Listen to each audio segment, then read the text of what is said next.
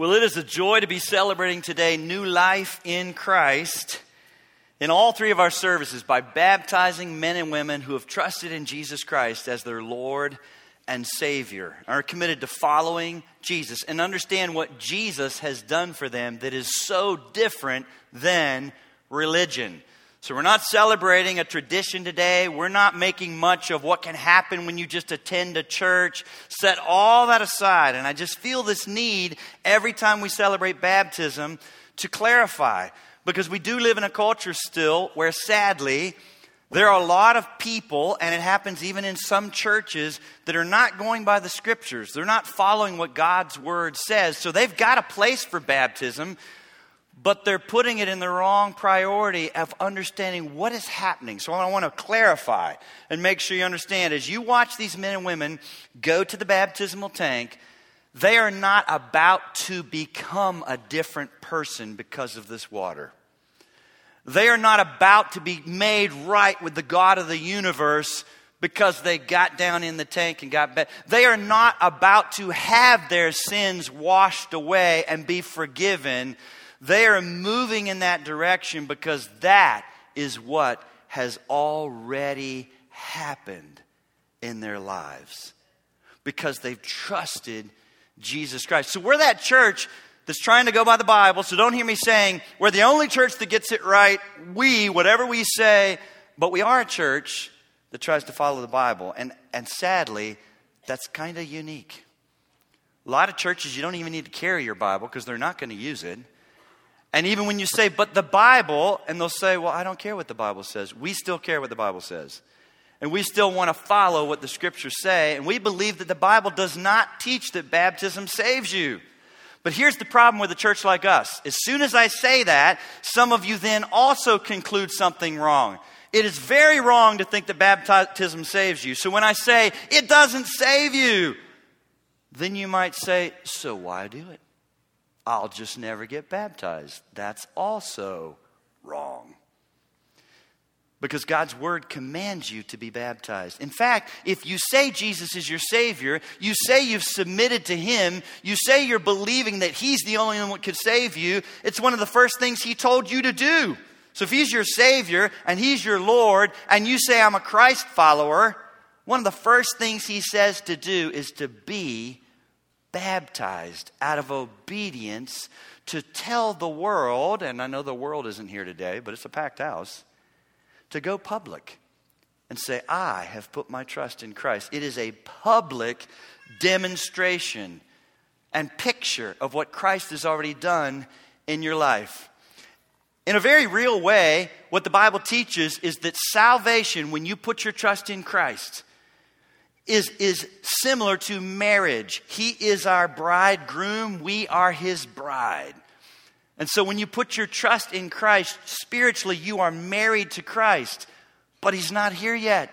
So, in a sense, this is an engagement. This is a prolonged engagement, but this is your opportunity to declare to people, yes, just like if you're here and you are engaged, I bet you have photos. I, I, almost made the mistake. I'm old enough to say photos in your wallet. Anybody remember that? Photos on your smartphone of your loved one. And if someone begins to talk about, well, basically anything, you can think of a reason to bring this up and show them your beloved. You're not ashamed. It's not a secret.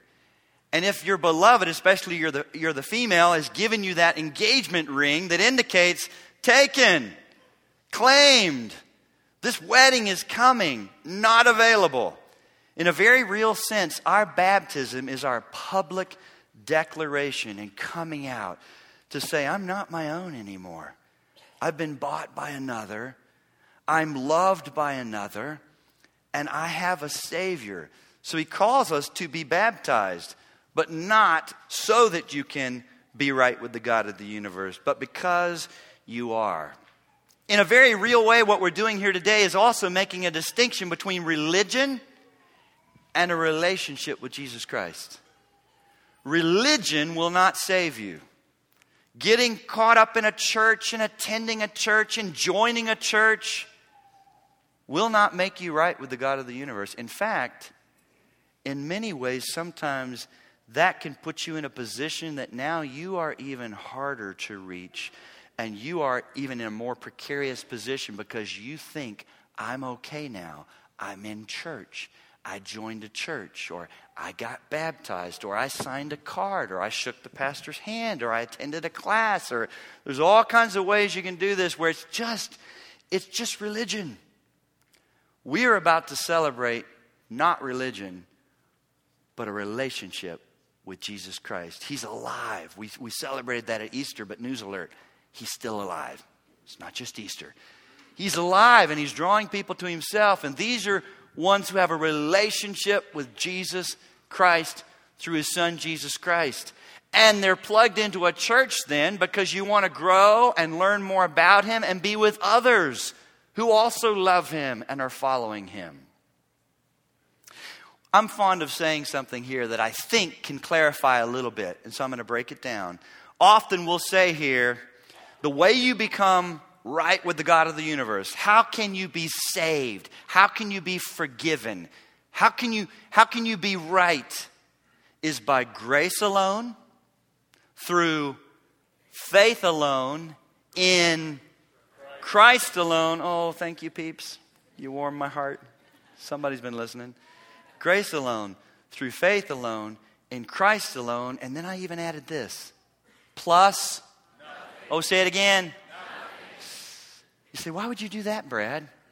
Just because we're so bent towards there's something we have to do that I know there are even other churches that say, oh, yeah, we teach you're saved by grace also. We also teach it's all by grace. But if you keep listening and you know enough to ask a question, they're saying, oh, it's grace, but you still have to do some things that are added to that grace. And those two things converge and make you right with God. I'm going out of my way to say it's by grace alone, through faith alone, in Christ alone, plus, not, because here's the problem. You say, Brad, what's the problem? Just add a few other things. It'd be like having the perfect recipe, those of you that cook, and saying, So I threw some asparagus in there. What's the big deal? I got everything else right. It's now very wrong. Unless that asparagus was grilled with a little sea salt and just some olive oil. Mm. You can't just throw in whatever and think it's still going to be the same. When you add to it, you have now ruined it. It's plus nothing. Plus nothing plus nothing. And so here's what I mean by that phrase by grace alone means grace is the basis on which God can save us. It's what we stand on, it's the foundation. What does this whole thing build on? How does God make people right with Him? And He's holy, holy, holy, and we're sinful. Grace. Grace. It's not merit. It's not our works. It is not, and this is going to surprise some of you, you trying to keep the Ten Commandments. Number one answer I hear Do you think if you died you'd go to heaven? I hope so. I try to, and at least they're honest enough to throw the word try in there because they know, do you do it perfectly? No. I try to keep the Ten Commandments and I try to treat people the way I'd want to be treated. And guess what? You can go to hell doing that. Does it make for a better culture in a society when people try to keep the Ten Commandments? Yes. And treat people the way they'd want to be treated? Absolutely. But does it earn you merit with God so that you're ahead of other people and that's how He decides who will be forgiven and go to heaven? No. No. So it's grace. By grace alone Grace is the basis. Through faith alone. What I mean by through faith alone is this answers the question, but how does that grace, that forgiveness, that being right with God become mine? It's possible, but how does it become mine? It's not be born into a Christian home. It's not attend a class. It's it's through faith. You personally. That's why we don't believe that babies some churches teach babies have their original sin washed away at baby baptism day. They don't know what's going on. through faith alone. You have to exercise your faith and put it in Jesus Christ, who He is and what He did. And make, make sure you don't make the mistake of making faith synonymous with just believing Jesus existed. Well, I, I believe there was a Jesus. Good. So do the demons. That's what the Bible teaches. In fact, the, the demons have a little more on you than that. James says the demons believe and tremble. So it's not just saying, oh, I tip my hat towards a Jesus Christ, a historical figure that actually lived. I think he did. Through faith alone is you're putting your faith in him and you're believing and you're trusting that nothing else but what he did, who he is, and what he did is your hope. You're giving up on anything else you thought you might do or that you bring to the table. I'm trusting in him, resting in him, believing he is who he says he is, fully God and fully man, and that he did what the scriptures say he did. That when he died on the cross, my sins were on him. That instead of me being punished, he was. That he experienced separation from God and the wrath of God poured out on him for me when it should have been me. I believe through faith alone in Christ alone. That answers the question where should I look for this help and this hope? Don't look to other people. Don't look to me. Don't look to your parents. Don't, in Christ alone, plus nothing. And that's hard. That's hard. Because, see, to embrace this approach from Scripture I'll tell you what this bumps up against. Because some of you are thinking, that's not hard. It's actually too easy. It can't be that easy. Let me tell you what's hard about it. What's hard about it is you have to come to the point that you realize, I offer nothing. I have nothing to offer. That's why I love the hymn writer, Augustus Toplady, that said, Nothing in my hands I bring, simply to the cross I cling. I'm just a sinner. I cannot save myself. There's nothing I can do. I could never be good enough. I cannot keep, for those of you that are trying to keep the Ten Commandments, let me say something that I hope will be very disturbing to you. The book of James actually teaches if you've broken one commandment, you're guilty of having broken how many? All. You're like, Brad, why would God say that? I'll tell you why He would say that.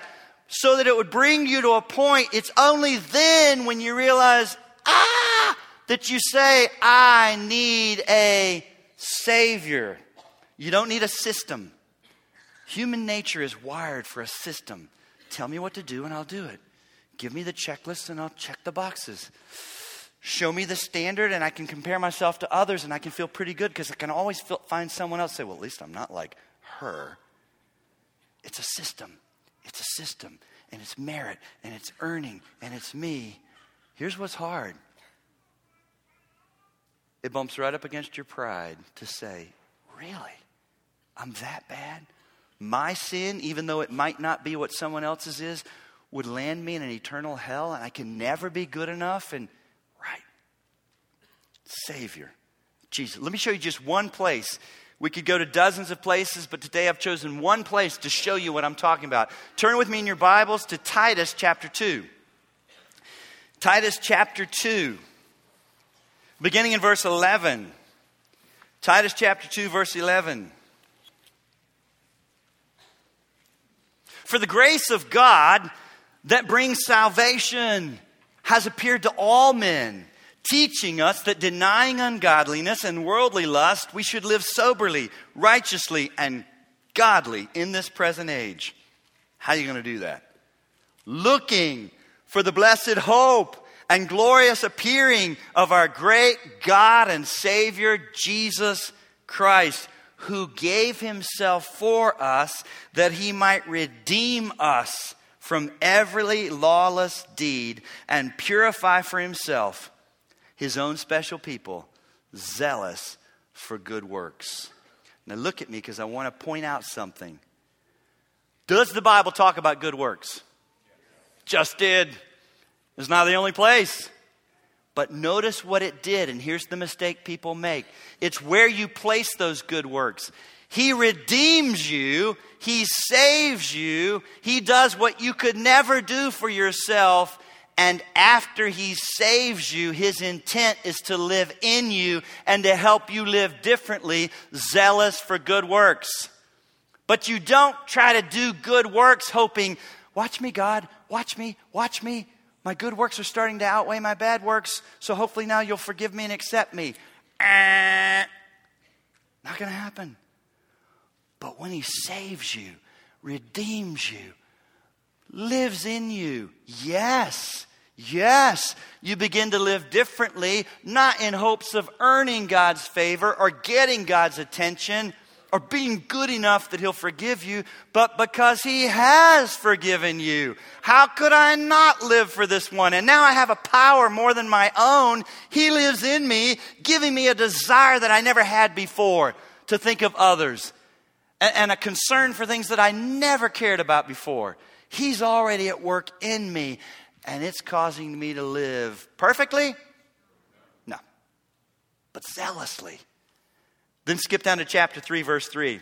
For we ourselves were also once foolish, disobedient, deceived, serving various lusts and pleasures, living in malice and envy, hateful, and hating one another. Look at me. Don't make the mistake right now of thinking, man, there's some bad people out there he's talking about. Hope I don't have to live near any of them. Who's he talking about? All of us. That's you, my friend. Whether you had the opportunity yet to display all of that, that's what's raging inside of every one of us as human beings who are born sinners. That is the description. Verse 4, one of my favorite words in the Bible. But, but, despite all that that's going on in us, but, when the kindness and the love of God our Savior toward man appeared, and look at me, it's like he knows how bent we are towards works that he inserts this next phrase before he even goes on. Not by works of righteousness which we have done. Not. Not. But according to his, say it, mercy. Mercy. You don't deserve it. Mercy. You don't earn it. Mercy. But according to his mercy, he saved us through the washing of regeneration and renewing of the Holy Spirit, whom he poured out on us abundantly through Jesus Christ our Savior. That having been justified by, say the word, grace. And that word justified was a courtroom term in the Greek. And it meant when you stood before a judge and your record was against you that to be justified was to have that record cleared, wiped out. But it's, it's even better than that. It's not that when you trust Christ, the record of your sin against you is wiped out. There's more. And the perfect record and righteousness and life of Jesus Christ, who was the only one who ever kept the law perfectly, is applied to your account as if it was yours and that you had done it. Someone say, Thank you, Jesus. So when you put your trust in Christ and God looks at you, He doesn't see a blank slate. That's why when you see verses and you think, How could the God of the universe sing over me? I'm still such a mess. It says He sings over you, He delights in you, He loves you, He thinks about you. It's because when God looks at you after you've put your trust in Christ, He sees the righteousness of Jesus Christ who never changes. So His thoughts towards you are based on Jesus, not how good or bad you're doing on any given day. Oh! That's really good. That's so different than religion. It's a relationship with Jesus Christ.